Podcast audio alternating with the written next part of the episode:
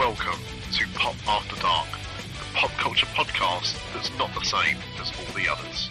I answer the phone to you. Good. We Is- miss out the banter otherwise. Do you want me to call you back? No, I've, I've started recording now. Oh, God. Is it worth mentioning to people how much gold they missed out on What? What? Just then? just then? No, you know what? I think it's better left unknown. Yeah. Like a little God, secret. Maybe. Anyway, um, so welcome to uh, this. Is by the way, this is Marky March. Is that what we're doing? Marky March is is what I've called March. Jesus. Yeah. Don't worry. You, could- like you know, it's only a few weeks until we get April Levine. So um, this is I'll stop sniffing glue.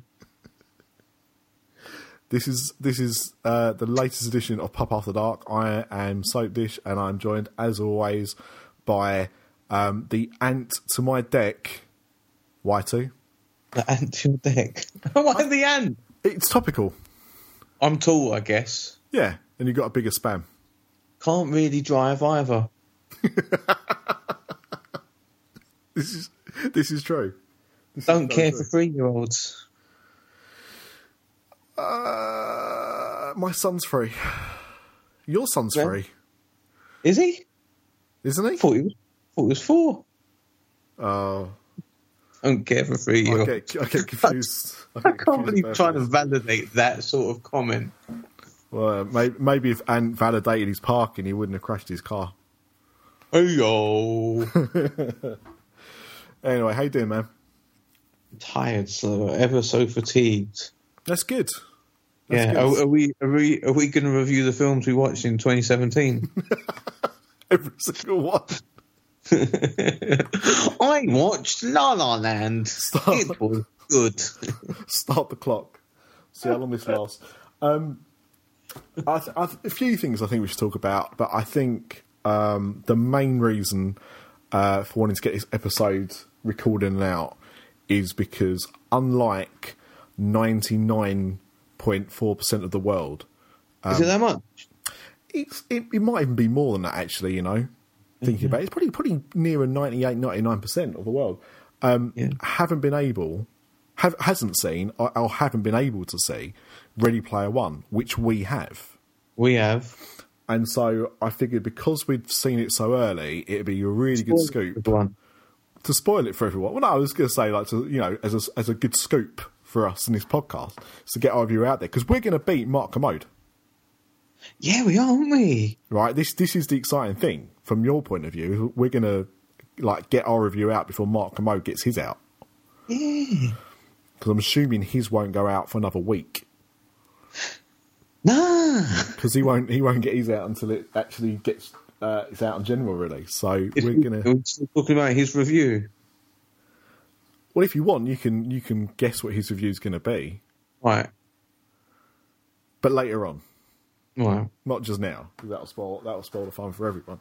Um, and I figured as well, depending on how long that takes, um, we could have a quick discussion about the films that are about to come out that we're excited about uh, for the next few months. Right, so. Just say right? Off the bat, Yep. because I'm talked about this, and I'll probably forget about it in four hours' time. Um, they're remaking West Side Story soap dish. Oh, who? It's not Spielberg, is it? What the hell is? I heard a rumor about this, right? Because I've I've never seen West Side Story, and I will never see West Side Story because it's my dad's favourite film.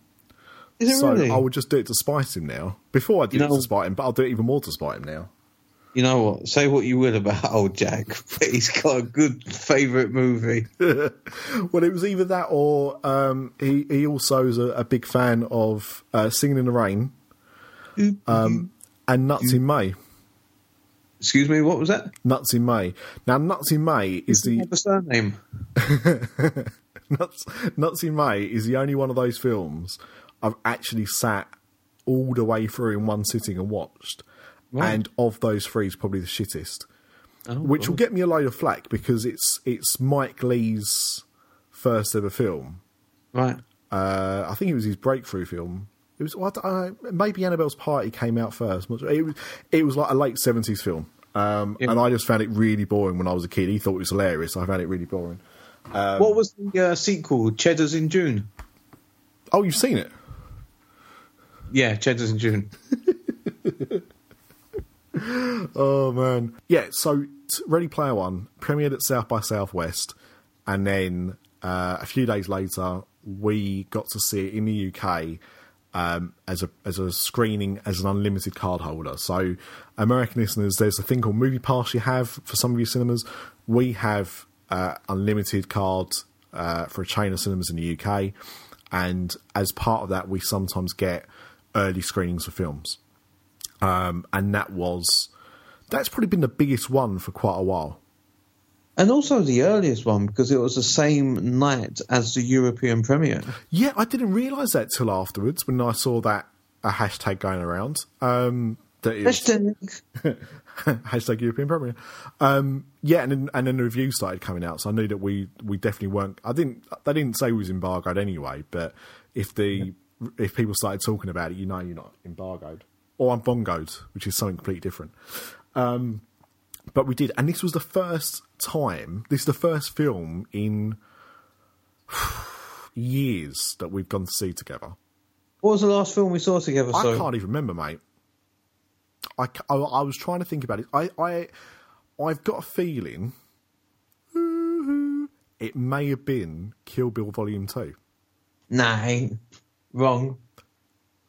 The last time I remember going to cinema with you was to see um, the the SmackDown thing at Vue. Nah, wrong. Uh-uh.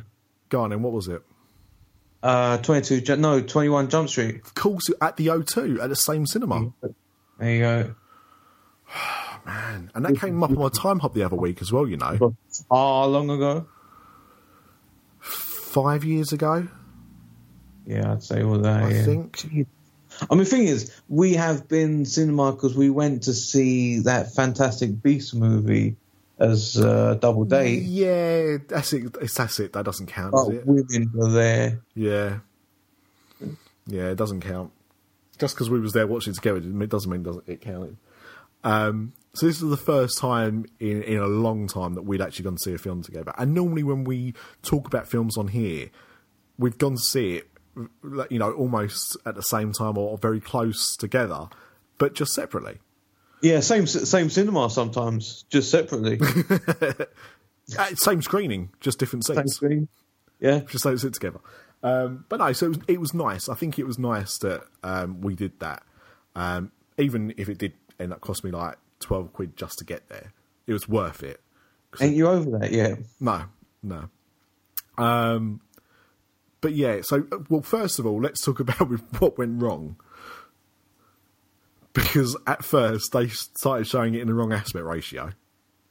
Yeah, it was kind of like I forget the app that you can stream stuff from naughtily. Um, Oh, there's loads. yeah, what, what's the main one? Uh, I don't know now. Those Playbox maybe. No, no, no. The one where like people actually recording it on their phone. Oh, I don't know. I've never done that. I'm not that illegal. Um, yeah, people. Oh God, it's going to bug me. Um, and it's basically when you when the phone is being held in portrait rather than landscape. That's how not the film opened up, but that's how the trailers and the adverts opened up before the movie. And normally for these unlimited screenings, there's barely any adverts or trailers. Yeah, we almost got a full run, didn't we? Yeah, yeah, which was handy because they needed time to sort it out. Yeah, yeah, it did take a while. Um, so eventually they, they changed it from, from four three to sixteen nine or whatever. Yeah. So it was almost widescreen. That no one else was bothered by this. Well, Everyone else, there was a packed out cinema. There was barely a seat to be had, and yet no one else, it seemed, was making any noise about the screen being completely Well, um, messed up. It's funny you say that because when I um, mentioned it in a Cineworld asked for people's opinions afterwards of the film, and I said the film was great. However, this is what happened at the O2. Somebody Yeah. tweeted and said, "Yes, I was there. I also went and told them." and Oh, it okay. wasn't you. So, um, so someone else was also bothered about it. Uh, but I know what you mean. Like, it did seem like people weren't that that that fussed. Um, and then, just as the film started, because it was in, it was in 3D, which again is, is unusual for It's not unusual. da, da, da, da. Um, so just as the film started, you noticed that your glasses were a bit dirty. well, no, I'd I'd noticed it like a couple of minutes, like the trailer before. For the, we saw the Fantastic Beast, funny enough. Yes. trailer before the movie kicked in, and um, you were out trying to shake someone down to sort out the movie. Yes. Um, so I was eagerly waiting for you to return, so I could then fly off and go and get some specs. specs off your specs. So, yeah, specs on specs. Um, because the, yeah, there was a scratch or something on the 3D glasses, and it was just right in my eye line. Ugh. So I'm like, need new specs. But I, I missed what a minute of the movie. Yeah, like literally. In fact, the only thing you missed was the year it was set, really, Yeah, because you did ask me afterwards. Yeah, when's the movie based? was it 19, 1987? Um, because you did wonder at times. Um, but yeah. Oh, and also just so also while you was out, the 3D was reversed. So the 3D only worked if you flipped your glasses upside down, and then all of a sudden you saw the picture flip around, and then it worked. So that was that was just as you come back in that that happened. So yeah, it was a calamity of errors. But luckily, once the film started, it the 3D was was working properly, so it's fine. Um, so neither of us have read the book, No. um, and I Is it to say we're not big book readers? I like I like the Where's Wally books. See? But um, I think one of the criticisms I've seen of the movie uh, is from people who have read the book, and book readers are never happy if the film isn't completely 100% true to the story in the book. Yeah, and and I, and I and I get it because I remember when um, when the first Harry Potter came out, I'd read the book leading up to it. Yeah. So I'd never, I, I I wasn't familiar with Harry Potter, but I thought, well, people are getting excited about it. I'm going to read the book, and I read the first Harry Potter book, and I was like, wow, I can't wait to see this film. And then because there were some differences between the book and the film, I was like, uh, fuck that movie, man, uh, because I had my own idea in my head of what it should be. But the problem is, is that a film is a different medium. So as long as it's not completely different, then you can enjoy both things because the book still exists and the film exists. Yeah. Um, and I think, I mean, don't get me wrong, I think sometimes films can really deviate away from the book, and that's a bit of a problem. But especially with a film like this, and I've read on, uh, I've read up on some of the things that were in the book which aren't in the film, and some things, you know, where things, some things were changed. Um, and to be honest, this film must have been a nightmare um, for copyright reasons Yeah, for sure. Yeah. you know, and so creative decisions had to be made. And you know, I've actually seen some people that have uh, like the book that have uh, said the changes were good and they were happy with the changes. Um, but others, like you say, were like, well, it's not the same as the book, so therefore I'm not happy about it. Um, you can't please everybody. That's that's that's really what it comes down to. Um, but yeah, I, I've seen both positive and negative reactions. But I think if you have read the book before you go and see the film, um, you've got to remember that it is a it, you know it is a film, and they can't do all the things that they'd probably even wanted to do um, anyway. So they do have to make changes. Um, so that that's the only thing I'd say going in. Um, there are a few changes to the plot that I, I've also read about as well. Um, some character changes as well, and again, you know, that's probably just because of trying to get it to appeal to a different audience, a slightly different audience, or more broad audience than it would have done. So, you know, take it with a pinch of salt. I still remember reading Jurassic Park and being. Have you ever actually read Jurassic Park? Nah, pack it in, mate. Like, it's a lot more violent than the film. Yeah. And that's the thing, like, if Spielberg I have made. heard that, but I've not read Yeah. that. Like the first chapter, someone gets um, ripped apart on the island by a velociraptor. Yeah. From my memory, I've I've not read it in like 15, 20 years.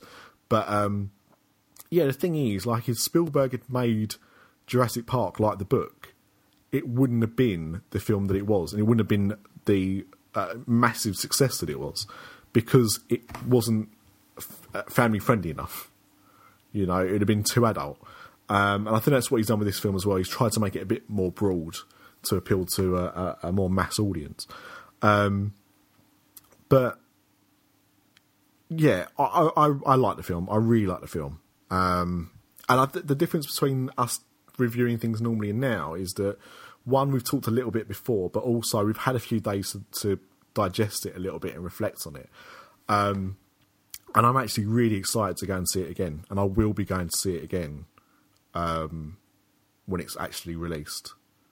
And I think I'm going to try and go and see it in 4DX. Oh yeah, Yeah, just because I think it'd be fun.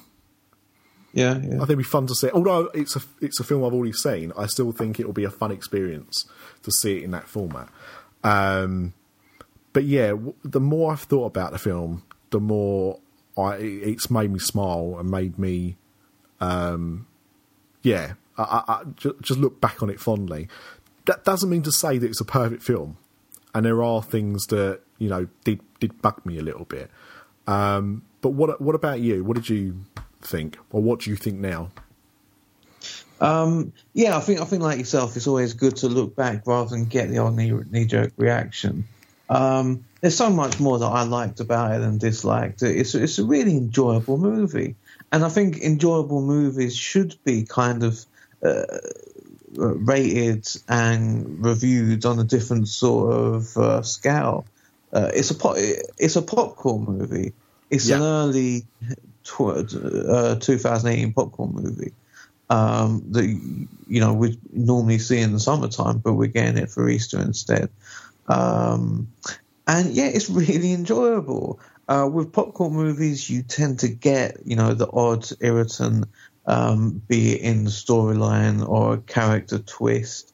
Um, but on on the whole, it's a really enjoyable movie. Like it's kind of, it's obviously aimed at nerds um, I'd say, due to the incredible amount of Easter eggs.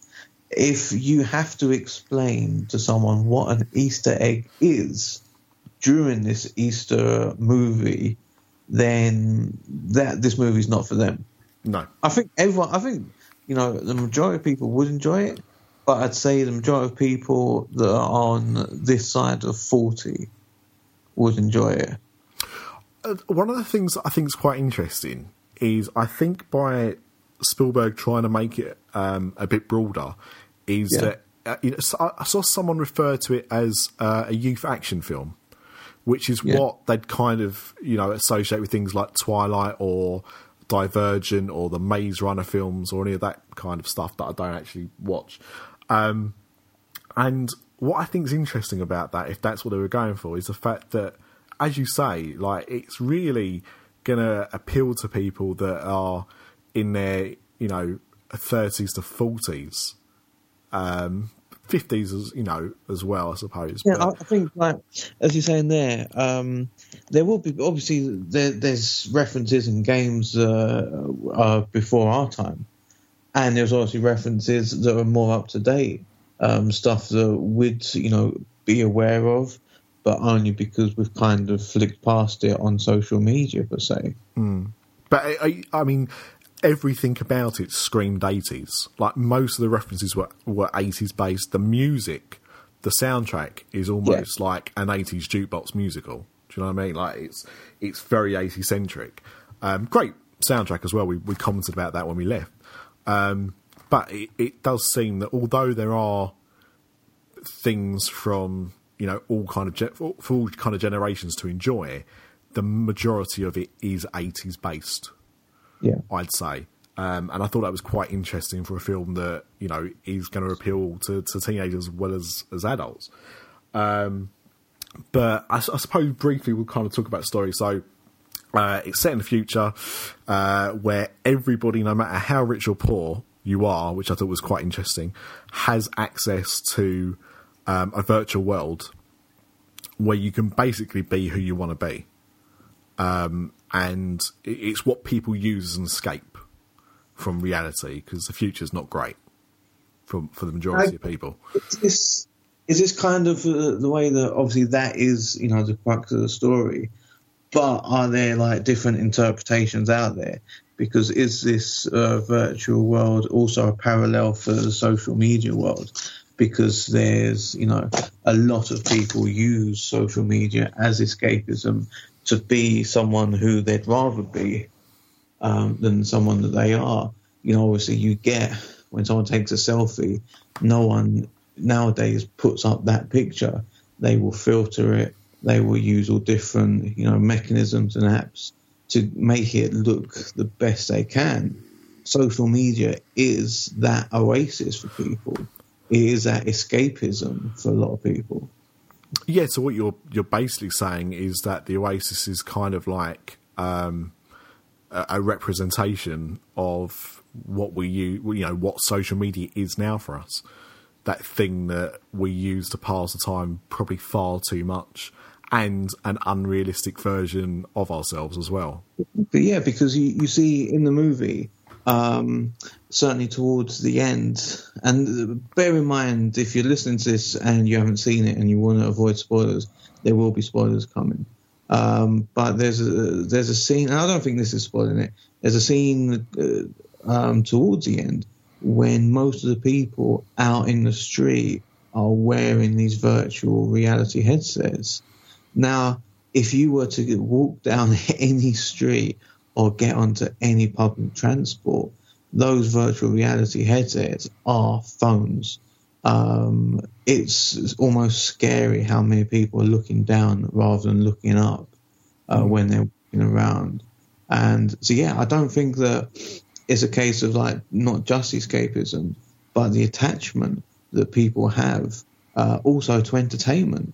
You know, when we were, what, let's put it, uh, 13 years old, when we didn't have mobile phones, and they certainly didn't have the technology or the entertainment value, we didn't crave entertainment every second of every day. Uh, nowadays, if you're sitting waiting for a bus for five minutes, you'll you know go on YouTube, you'll put on Spotify, you'll check your social media, and this is what uh, the world, the Oasis, provides for people. It's given them like a safe haven to go and you know find new friends, the you know social media, to fall in love, social media on the internet, and to have fun, the internet and social media. Um, so I think the parallels are really set out there. And again, this will target, um, similar to the film that we kind of dodged the previous week, uh, Love Simon, and it re- it really will appeal to a younger audience um, because of that need for entertainment, um, whilst also really, you know, uh, uh, uh, being made for the kids that they can really relate to this sort of sense of, you know, not feeling as though they belong where they are, but finding somewhere where they really do belong in a bigger universe. Yeah, and, and I mean that that listeners is exactly you know what happens when one of you has a better education than the other, um, because you you've hit the nail you've hit the nail on the head. hey, you went university, all right? Hey, you, hey, you did go to university for um, you know about an hour and a half. No, no, no. It was, it was less than an hour. Was it Around- really? I thought we had, I thought I thought we had to wait longer for our break. it was 50, 50 minutes. Oh, fair enough. Um, good, good times, good times. Um, but no, I think I think that's a great analogy, and I wonder if that is if that was the intention of the book originally, or if that's something that has kind of played more out in this film. I don't know, but um, but Uh, it's interesting. All, all, all adventure movies, I think, and this is an adventure movie. Oh, yeah. All adventure movies are for escapism.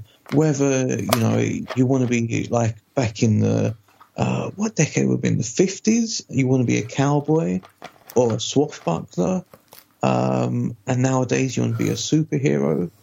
Um, it's all for the escapism um, uh, whilst also like being relatable. I remember like being a kid watching movies coming out of the cinema. I want to be Zorro, you know. I want to be Robin Hood or whoever. Um, and this is uh, like you know people come out of it thinking, I want to be this uh, character that was in uh, Ready Player One. You know, and there will be like the play, the game players. I forget the characters' names that they'll relate to, and but also people that we'd have seen the eleven-year-old. Is his name Sho? Yes, I think he was called Sho. Yeah, Um, how many shows have we seen on the internet that are the incredibly intelligent kids who dazzle with whatever technology is at their disposal? He also kind of had a throwback to data from the Goonies, being of that sort of age and size Um, and ethnicity. and ethnicity, of course. um, yeah, so he kind of, uh, you know, threw back to the 80s there also. Yeah, and so uh, to kind of talk about the story a little bit. So um, what happens is is that the, the Oasis was created by two people, um, played by Mark Rylance um, and Simon Pegg. Um, By the way, yeah, forgive me for interrupting again, I'll allow you. but the Oasis font, is it not the same as Oasis? no, Or is like Ready Player One? Because I, I saw like pictures from the premiere and it looks so similar to like the original Oasis logo. you mean the band Oasis? Yeah, yeah, yeah. No, yeah, there's yeah. nothing like it, mate, at all. You know, it looks it? it looks more more like Tron than anything else. The font, it looks yeah, it's not it's not nothing like the band at all. pic- But anyway, I'll find a picture. Yeah, go on, carry on. Story. Yeah. So um, yeah. So uh, two guys created it. Um, Mark Rylance, um, his character is very similar to. I, I- I think. Well, he plays him like a cross between Garth and um, probably a character from The Big Bang Theory or something. Um, but um, you can see he's like a Steve Jobs type figure and they actually Yeah. make a reference to that later in the film as well uh, about the kind of impact that, that this guy had um, in creating this this world for people. Um, but uh, he dies, or in, in fact, I think he actually has, has been dead for a while when the film starts. He didn't say he just died, um, but what he'd done is he had left three Easter eggs in the world, in the Oasis world, um, and a person that found uh, the three Easter eggs first, the three keys, uh, would take ownership of the Oasis and would be able to control it.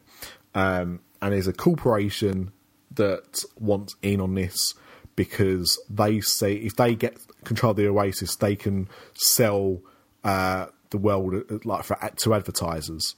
Um, so they were talking about. I think they he made a reference about eighty percent of your vision being covered with adverts before it'd give you a seizure.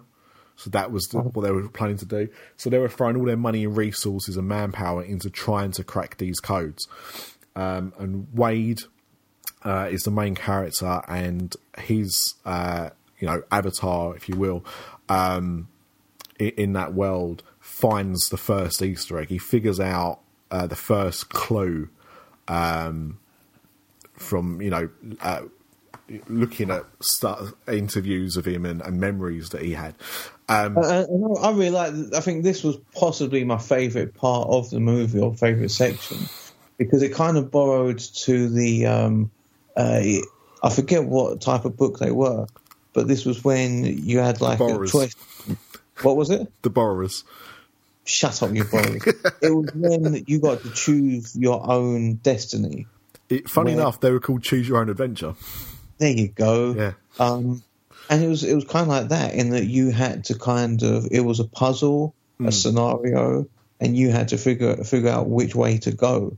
Yeah. And he literally figured out which way to go um, by listening in. And the only frustrating part for me throughout this part, because I really like the challenge, I really like the time and the effort, and um, how how they finally got to the finish line. I really liked all of that.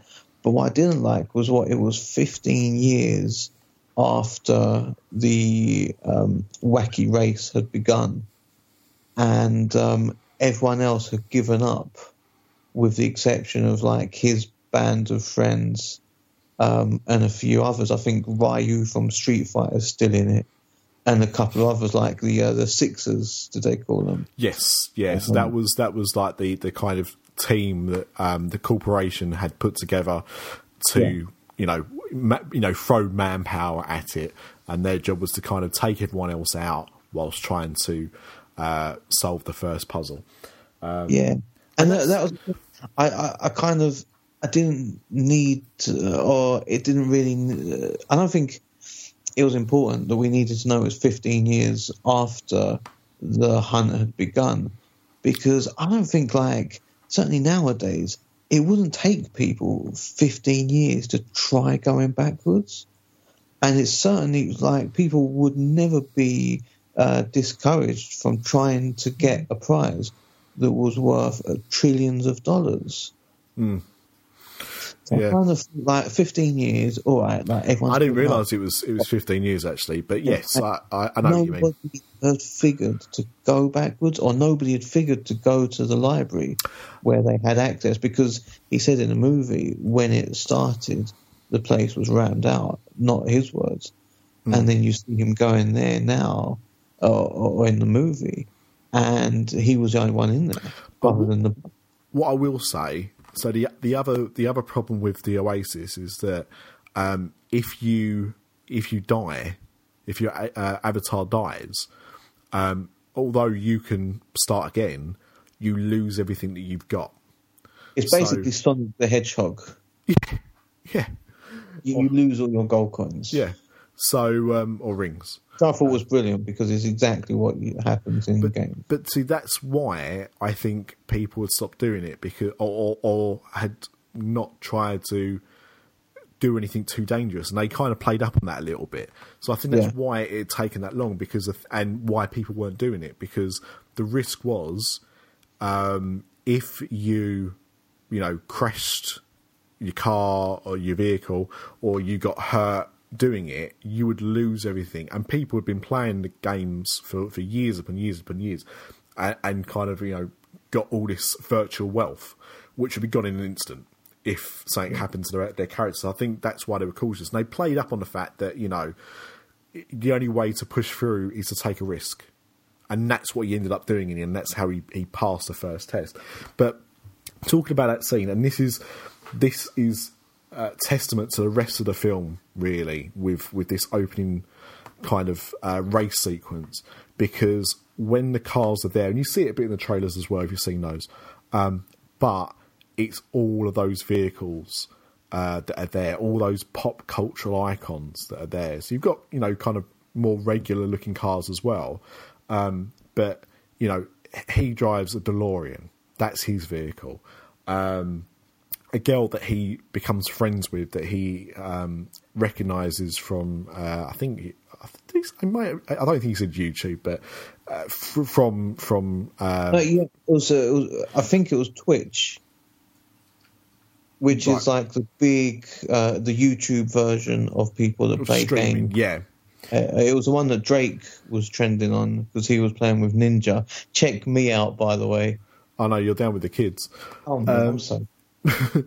um, but she was riding the bike from Akira um, you saw the 1966 Batmobile um, you saw the Mach 5 uh, from Speed Racer Yeah. uh, there as well. I, I mean, that's just a, a few of them. There was oh, uh, Bigfoot the monster truck was one of the main featured ones as well. But there was probably so many more that we didn't even see. Yeah. I'm sure in one of the early trailers, one of the, uh, there was a Tron light cycle, but I didn't see it in the film. But I'm sure it's in there. Um, I'm sure it was in a trailer. Because- I, possibly like yourself, when I got home, I looked on the internet to see if there was a list of all the Easter eggs. Of course, they're not. We've seen it too early. Um, but what was interesting, I've not actually read them to see what's in there. Uh, I didn't see the trailer when it came out, but um, there's a list of the Easter eggs that are featured in the trailer, Right. and there's about 25. Yeah, and that, and that's probably just the tip of the iceberg. I mean, it's it's ridiculous. Um, but yeah, so you- so you, you see you see stuff like that, and it's not even just vehicles because um, in in that sequence, and again, it's not spoiler because it was in the trailer, but uh, King Kong is the main villain of that. He's the one that stops, uh, tries to stop people winning winning the race. Um, and as a massive Kong fan, that brought me no end of joy. And that's the thing. I think joy is, is the optimum word for this film because Yeah, it's full of fun. Yeah, it's it's full of fun, but it's also full of things that bring back memories. Um, and I, you know, I can see some people will have an issue with it in, in the way that South Park parodied things like recently with the uh, Remember Berries. And Um, again, but you know where you know just by uh, bringing something back or or going hey do you remember that um, that emo- it brings back an emotion but it, it, it is and it's a, a cheap trick but it works and it works really well um, and this I, I think again because he's like Steven Spielberg's no mug. He knows how to make a movie, but also nothing is more popular or uh, than nostalgia Hmm. uh, in this day and age. You know, Peter Kay tapped into that early doors. You know, he only needs to say something from 20 years ago to get a laugh. Um, you know, we, we now have apps such as Timehop that can, you know, provide nostalgia. You know, uh, meme accounts get thousands of likes simply by saying "Who remembers this?" Um, and again, like the, the movie is bursting with nostalgia, and it's but it's also the first kind of movie of its time, really. You know, Back to the Future kind of had that, um, but it it wasn't like laden with the Easter eggs. The No. movie does. no it had it had cute little jokes in the same way that like Happy Days was Yeah. a similar kind of throwback um, but yeah I think this is the first one that's really kind of tapped into as you say that nostalgia market but you know more than that what this film is, other than just pop culture references, is it's a tradition. In my eyes, it's a traditional Steven Spielberg 1980s action film, and Yeah. that's not you know Spielberg didn't make stuff like Die, Die Hard. You know he was involved in things like The Goonies and Indiana Jones and those kind of adventure films.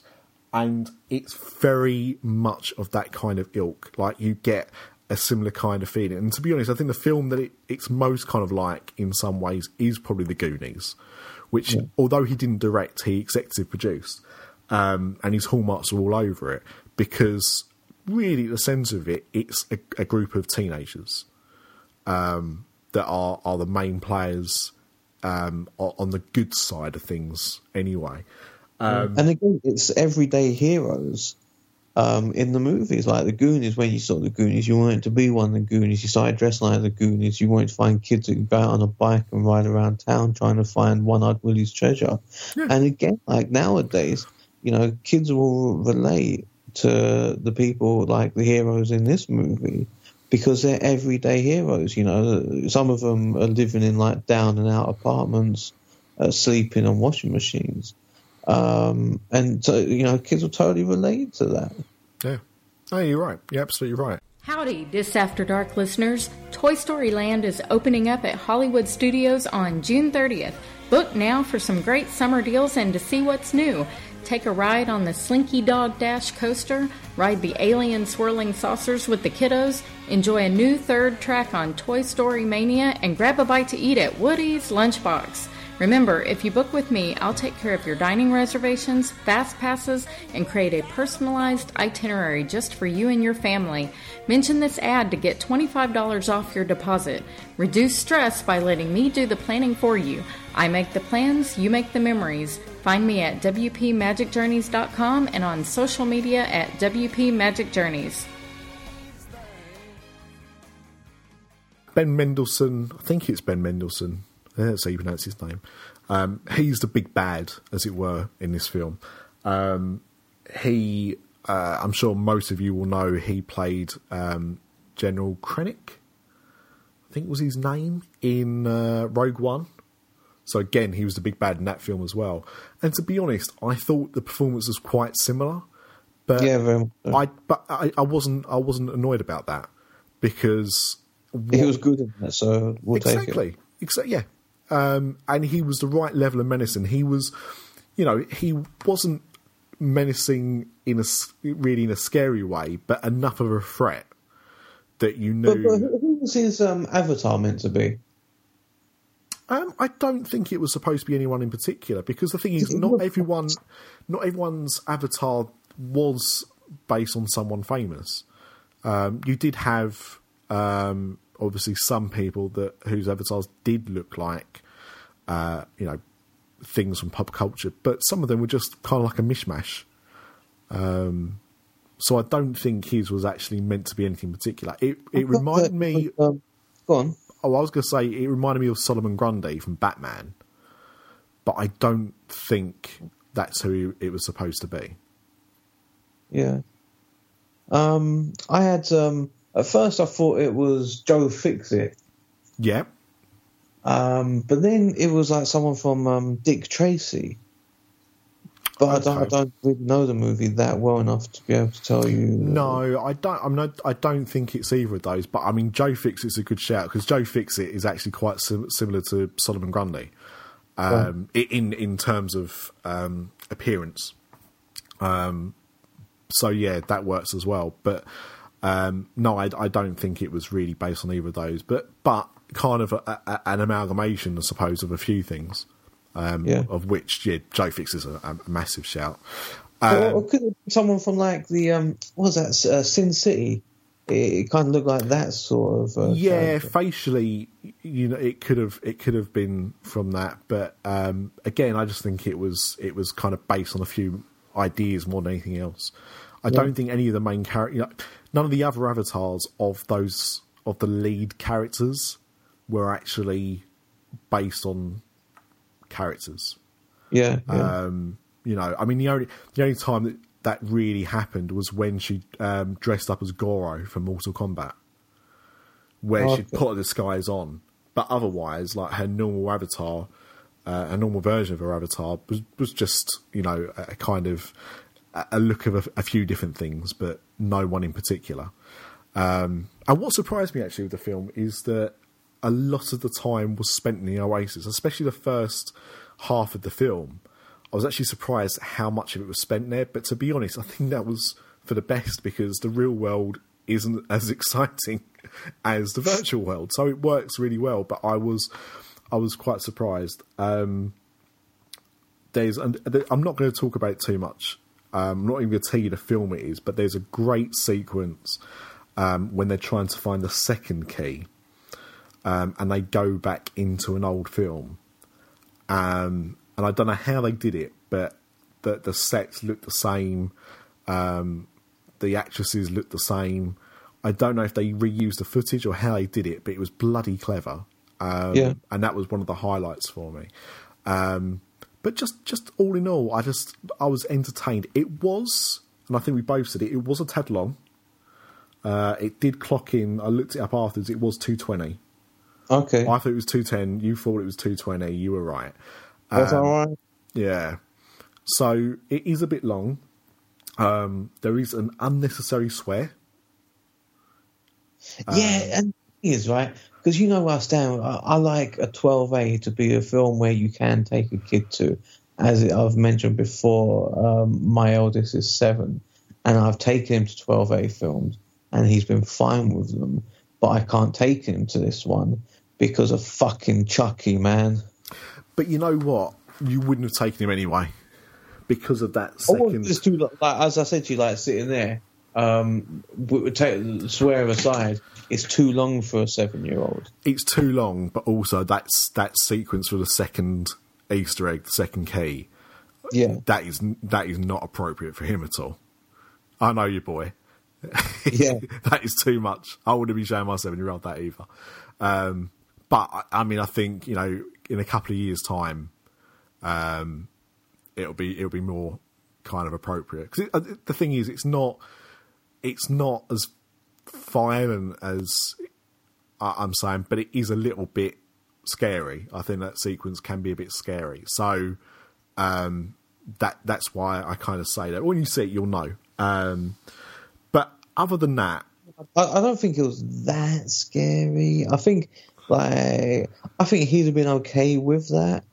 Um, I think that like there's scary things that have happened in twelve A films.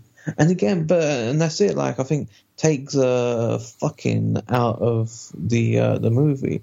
I think it would be okay for kids like from I from like eight, nine onwards, sort of thing. Yeah, But I, I, Just no need. I was really surprised. Like it's fucking Chucky. Like Yeah. it could it could have been anything. It could have been oh my god. It could have been like a South Park sort of hellback, um, or like what the hell or something like that, or like any sort of curse. But fuck is like the second like strongest out there. Like I say teach them young, but that's just me. Um, but you know that that aside, um, it's all right. You can wait for the uh, airplane version anyway. The. I don't know if it's like me having to go at the, the actor who had the one line and kind of hammed it up, but it just it's fucking Chucky. It just didn't sound right. No, I don't think he did ham it up. I think that's your, I think that's your memory of it. I don't think it was hammed up. Chucky. But no, I said wait for the airplane version because that will cut out the swearing anyway. They always do, or the ITV afternoon version. like, he, he can watch on his own. Yeah. Um, and also as well, I know you are not uh, a big fan of uh, 3D films, but I thought it was Oh, done really that- well. No, no. You, you, I think you, you've misquoted me there. I'm never against 3D movies if they're done well. Okay. Um, I think, like as I said about Batman versus Superman, like or hate the movie, we're not discussing that. When you put on the 3D glasses, it added such a dark tint to an already darkened movie that you couldn't even see what was on the screen, let alone the 3D. Um, and there's been 3D. I remember when we saw the um, was it Harry Potter at the Oh, IMAX? oh, yes, it was. Yeah, the, yeah, the last Harry Potter we saw at IMAX. Yeah. And at certain times you had like a ghost effect where the 3D, like maybe it wasn't aligned, um, or they'd rushed it perhaps. It's- but it, wa- it, was a rush job, like it felt like. It's quite funny because um, I was reading up on that recently, and it was uh, it was a rush job. Um, is- and funny enough, Was I right? Yeah, well, no, but but the thing is, I mean, I, I saw the same stuff you did. So I, I and I, the thing is, you've seen stuff in IMAX 3D before, and I've seen stuff. I've seen loads of things in IMAX 3D, and that was that was not what I expect from IMAX 3D at all. Um, you know, I think we, we saw Alice in Wonderland. There was no there was no ghosting issues with Alice in Wonderland, and IMAX is supposed to be one of the best formats. You shouldn't get ghosting at all. But um, I read an article recently, funny enough, about uh, Harry Potter, and both of them were supposed to be 3D, and I think the filming had overrun or something, and they hadn't started the conversion soon enough, and so there was problems. Now, what's interesting is I've actually bought both of them on Blu-ray, Okay. and I haven't watched them yet, but I will do because I'd be interested to see how it looks. Because especially when you talk about the colours there with uh, uh, Batman, Superman, um, a decent cinema should have things aligned, so to kind of counterbalance Yeah. and that's not always the case. I've been to cinemas where the film has been ridiculously dark, but when I've seen it in 3D at home, where I've I've kind of you know created that setup myself and I've adjusted the the different contrast levels and brightness levels, I've had a better experience. That's the thing, like, how often have you seen a film? And like you say, you could do with just adjusting the brightness or the controls or even the volume or the bass. Like, I know for my dad, like, the bass really affects him mm. to the point that he won't walk into the screen until the trailers are over because of how deafening the bass is for him. Well, I uh, I haven't got it set up at the moment, but I've got a, a surround sound system, and I couldn't watch. Um, Ince- I had to turn Inception off um, while I turned off the subwoofer because of the bass in that film, because of the score. Uh, it was just ridiculous. Uh, Yeah. Absolutely ridiculous. So I, I know what he means by that. Um, and the problem Isn't is, This is one of my bugbears. If I was on Room 101, this will probably be one of the things I chuck in there. Isn't it mad how, even in this incredible world of technology, where you can nowadays tap into a phone using your eye, um, use your face as an emoji, yet we cannot find a definitive volume setting for when people are talking and when music is being played? yeah, no, absolutely. It's so frustrating. Yeah. Like if I'm watching this morning in work and I'm trying to listen to what Phillip and Holly are saying, but I also don't want people knowing I'm watching this morning at work. and then it goes da da da da da da. there is, I mean, that, that is a thing. Um, it's done on purpose. It's it's something to do the adverts. I don't understand the reasoning behind it, but I know that there is a logical explanation behind it. But it doesn't make it right. Um, but regardless, like it, it, it annoys me. It annoys me immensely. And the reason, do you know why I think it happens?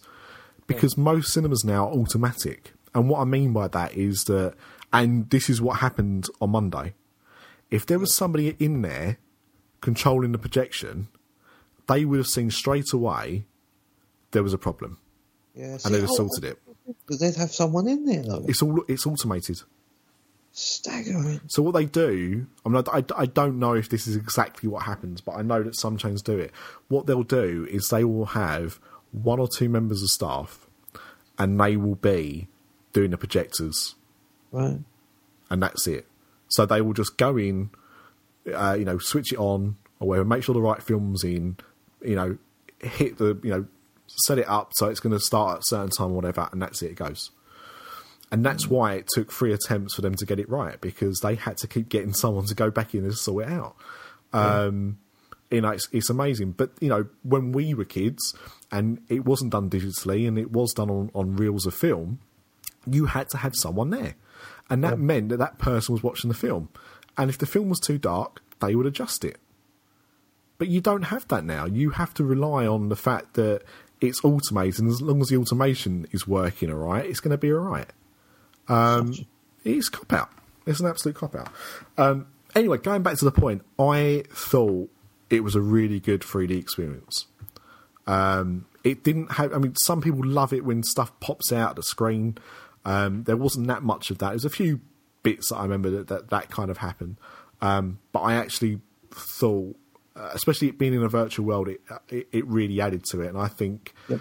um, they're they're really pushing the 3D hard with this for uh, for that probably for that reason. Um, but it is a rare film where if you do like 3D or you don't like 3D, I still think it's worth trying to see it in 3D because I think it's the way it should be seen. Yeah, Um, agree. So well, that's good. I'm glad we're in agreement for that. Um, but yeah, I mean, I, I get that that's not how even every 3D film should be seen. But with this, I think make make the exception. Pay the extra couple of quid. It'll be worth your while. Um, yeah, that's it. So you enjoyed it and I enjoyed it. So that's good. Yeah, it's a rarity, isn't it? Not well, no. But I mean, I think we both kind of enjoyed it to the same level. But um, yeah, I kind of said to Lindsay, like when we was going to see it, I, um, she'd seen a trailer for it recently, and she'd kind of had a bit of a, a, a peak of interest in it.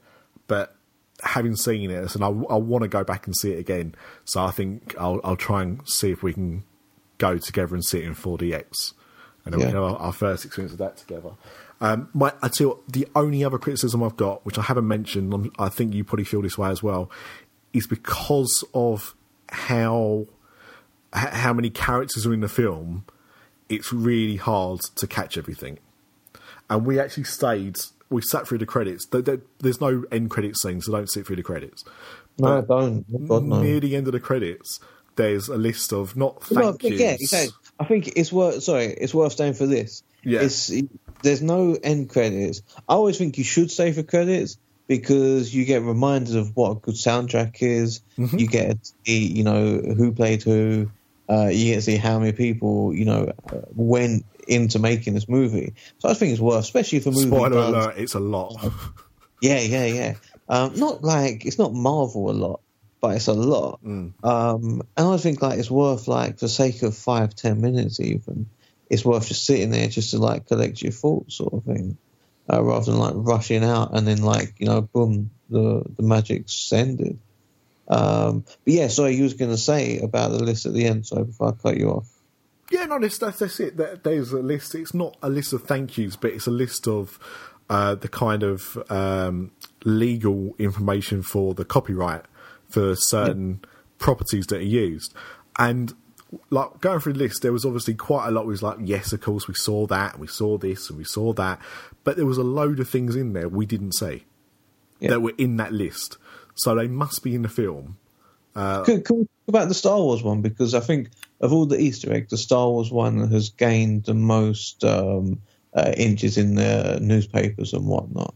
Go on. Because w- we spoke about this afterwards, and the only reference that I could f- find for Star Wars was the Chewbacca roar right at the start of the movie. Within the first five minutes, is when he enters the Oasis um, and I think like people are having a run around or something like that, and you hear Chewbacca roar. It's so distinctive. And I didn't even hear it. Yeah. I, I didn't even notice that myself. But again, it was background noise. It was there Yeah. to be heard, but it was background noise. But the and the only other reference is um, when they're trying Oh. to uh, get get the the main character to give over one of the like the, the first key that he found. They try and offer him a deal uh, where you know if, if he finds the keys, they'll pay him a load of money to give the ownership over to them.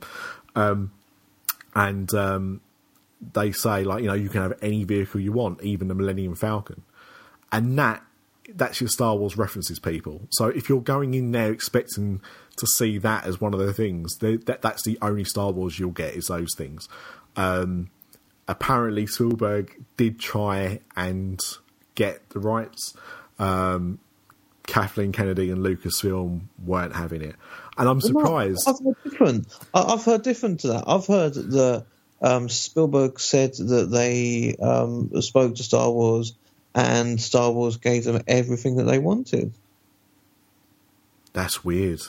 Yeah, I've heard. Uh, I've heard him being like you know, quoted as saying that. I know that he's cut some stuff out because of it being. Or, or I don't think it was even filmed. So what I'm, I'm, I'm talking about cutting stuff out of the shooting script because it was his own properties, and he didn't want to like put you know references to ET or Jaws or anything like that in the film. Um, I mean, people are saying that oh, well, there's a Jurassic Park reference.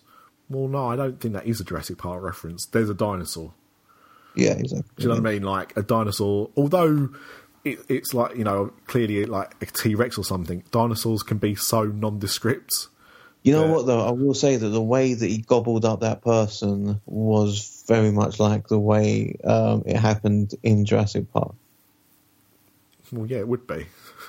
No, no, no. using- using a knife and fork. no, there's a way you can gobble someone up, and the way that the guy who was sitting on the toilet was gobbled up, it's very similar to that. But either way, I Very- mean, Throwing him about in his mouth, sort of thing. there's not much. The DeLorean is probably the uh, the most you see of a Spielberg kind of property, and you know, again, like like we referenced the Goonies earlier, you know, Back to the Future, he was a producer of. You know, he didn't even direct that film, so um, he cut out a lot of his own stuff. But I'm uh, that's interesting about Star Wars. Yeah, um, I was because I, when we was talking about the bad guy, um, I had a quick look to see if anyone else has like kind of uh, answered the question about what his avatar was, and this is the level of Easter egg that we've not even tapped into here. Um, there's like on the one there fandom on the um, readyplayer1.wikia.com. Uh, they've got a wiki page. Um, part of the trivia for Ben Mendelsohn's character, it reads the prison identification number of the character Alex from author Anthony Burgess's novel A Clockwork Orange is also the same as Nolan Sorrento's innovative online industries employee identification number. Um, it then says that Nolan is also the first name of American engineer and entrepreneur Nolan K. Bushnell, who Yeah. created the video game Pong, and he also Atari. found- yeah, yeah, good man, and also the Chuck E. Cheese Pizza Time Theatres chain. Uh, Of course, yes, back in 1977. that's right. Yeah, yeah. When he first left Atari, that's what he uh, he did before going back again. Yeah. Yeah, that's. I didn't even. Uh, you know, I know Nolan Bushnell is. I didn't even think about that, and there must be loads of references like that in the film where it's just little things that you'd you'd kind of pick up on. But um, So, so yeah, the, would have just like swept us by. And, and rightly so because they'll be subtle. And again, it's, it's why it's certainly a film worth watching. You know, at least uh, again. I actually thought, you know, I thought, you know, um, and so this is this is the, probably the biggest spoiler we'll give you. So if you don't want to have it spoiled, then uh, We've held back spoilers, haven't we? a lot, and I think it's been good actually. Yeah. For just because we're so far out of being of the film being released, um, Yeah. but for the last challenge, um, it's to do with a video game on an Atari system, and they're trying to figure out which game they need to play. I honestly, honestly thought it was going to be ET Oh, really? because of like that being like such a notorious Atari game. Oh, okay. that I thought that was it. I mean, obviously, the one that they chose and they they went with that uh, is far more significant. It but was I perfect. Thought It for the Easter egg, perfect. yeah, I thought that would make more. That was made sense, but no, they obviously went for the right choice. Um, so that's it. Yeah, okay. So Ready Player One um, comes out, I believe, the 29th of March. Yeah. Um, so go and see it. Uh, it it's the first uh, decent popcorn film this year, um, and that's. I don't really think Black Panther's a, po- a popcorn film. That's my justification for saying that. I don't consider Marvel films to be popcorn films. nah, they kind of are. Kind of, They have to but be, right? They have to be. I think it's his own genre. Yeah. Yeah, yeah. It's that also. Hmm.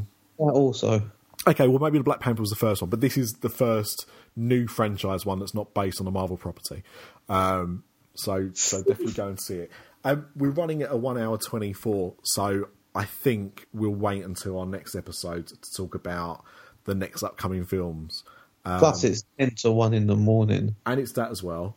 Um, but the next film I think we'll probably be reviewing on here in April Lavigne uh, will probably be the uh, Avengers: Infinity War. Where do you stand on this Avril Lavigne rumour, by the way? Oh, well, what about her being replaced? Yeah. I think it would be hilarious if it's true, but it's probably no more true than Paul McCartney.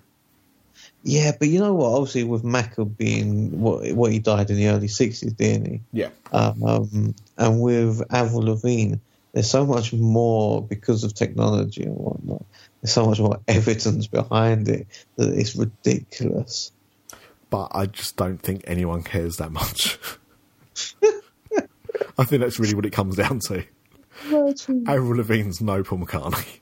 Hey, there's our show So- title: So, so uh, sorry, what's the next film we're going to watch? Avengers: Infinity War. No, it ain't. No, sorry, no. It's it's the next film we'll probably review on here. Okay. Yeah, I'll, I'll be seeing films coming that. that like to look of quickly? Um, like I'm I'm months? probably going to go and see, I'm going to try and watch Pacific Rim this week. So Yeah, yeah, if I enjoyed that enough, because I mean the new one looks pretty good. I, I mean it's not going to be uh, amazing. I know that already, but um, it looks interesting enough. So if I like the first Pacific Rim, I'll go and see the new Pacific Rim. Um, I do want to see Tomb Raider as well, which has just come out.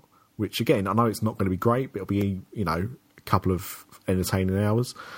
Um, and what else we got coming out? Blockers. I'll probably go Yeah. and see Blockers. That looks quite fun. Um, and Rampage will be out just before Infinity War as well. That's right. Yeah, yeah. So I will. I've got a busy few weeks actually. What about I yourself? fancy look of um, a quiet place. I, I fancy looking at Oh that one. my god, that looks amazing. Yeah, We, Yeah. I will be going. I didn't realise it was coming out so soon. Yeah, Um, there's a uh, unlimited screening on um, Easter Monday. yeah, but it- comes out on the second. Oh, does it? Yeah. No, sorry. Unlimited's on the second, and released on on uh, so it's unlimited's on the Monday, released on the Friday. Oh, I thought it was released on the second. Maybe it's the fifth then. Ow. Either way, um, I will be going to see it, but I'll probably wait for the because Lindsay wants to see that as well. Um, so we'll probably try and see that together at some point. So I'll probably wait to see the unlimited screening for that one. But yeah, that that's a great shot. That looks that looks really good. Um, anything else? Oh, I'm trying to think. Definitely not Mamma Mia. God forbid.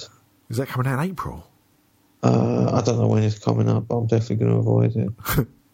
God, it pains me whenever I see a trailer with it in. Like, It, it's got a great title though.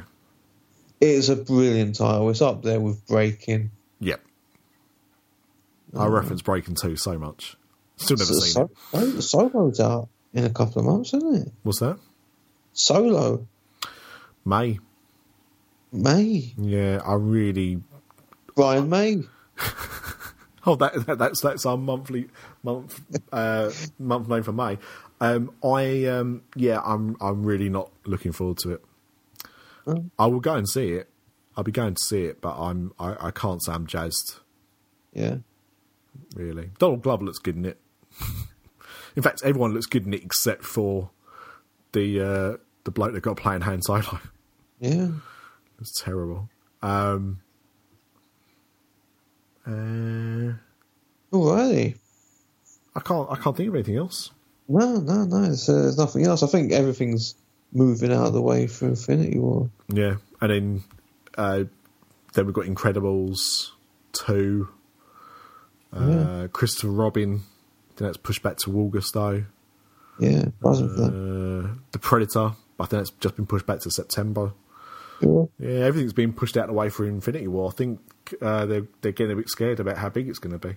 Yeah, rightly so. It's going to be huge. Yeah, I think so. It's the first Marvel film that Lindsay wants to see at the cinema. Mhm. In, in eight, well, she wanted to see Guardians two for obvious reasons, but um, it's the first f- like other Marvel film other than a Guardians film she's wanted to see in about we three heard it years. here first, listeners. Yeah, she might go and see it. Yeah, we'll keep we'll keep you uh we'll keep tabs on Well, that you've one. got you've got your you've got your got your ticket for midnight, Yeah, standard standard tree law move. and I'll be seeing D-box, it. D box, are you? Shake your D box. Um, and I'll be seeing it the next day. So uh, Yeah. we will talk Well, about it just after. Nah, I'll tell you what happens before, mate. Yeah, I mean, I mean for the listeners.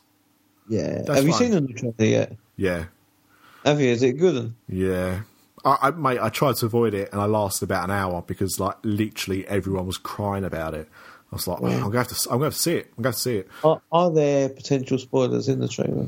Um, people are saying yes. Okay. I, I, I personally didn't, but then I, I'm not that familiar with the story, uh, like Oh. the, the story line in, in the comics, so I, I don't See, know. that's- That's the problem. I kind of know what happens in the comic book, and I'm trying really hard to forget it.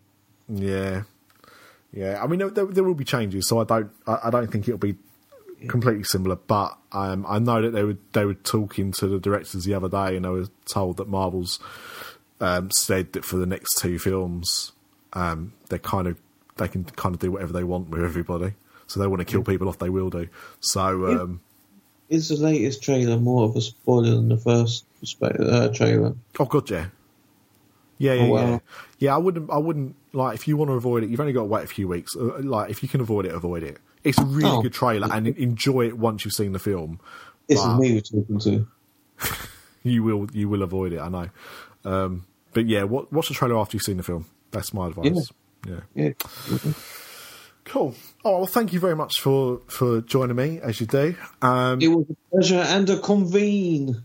and inconvenient as well because of the time that we're finishing. Um, but thank you, and thank you for listening, and we will see you probably uh, mid-April when we've seen the Avengers, if not before. Uh, by the way, as we were finishing, um, the uh, scripts came out for Ready Player One, I believe, today. Uh, the last line in the script, game over. Can't believe you just spoiled the end.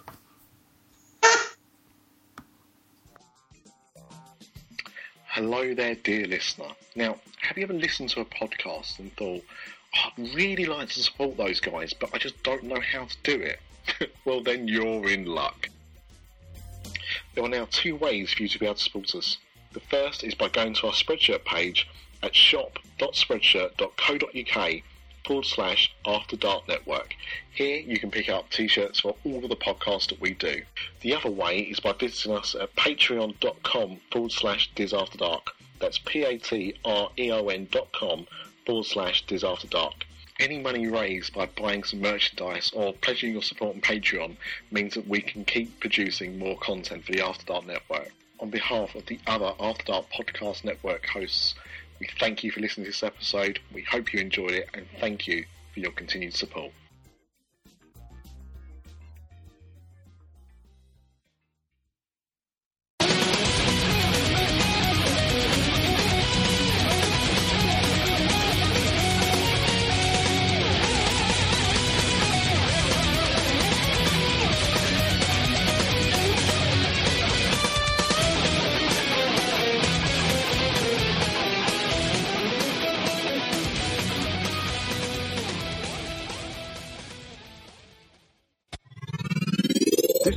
Is part of the After Dark Podcast.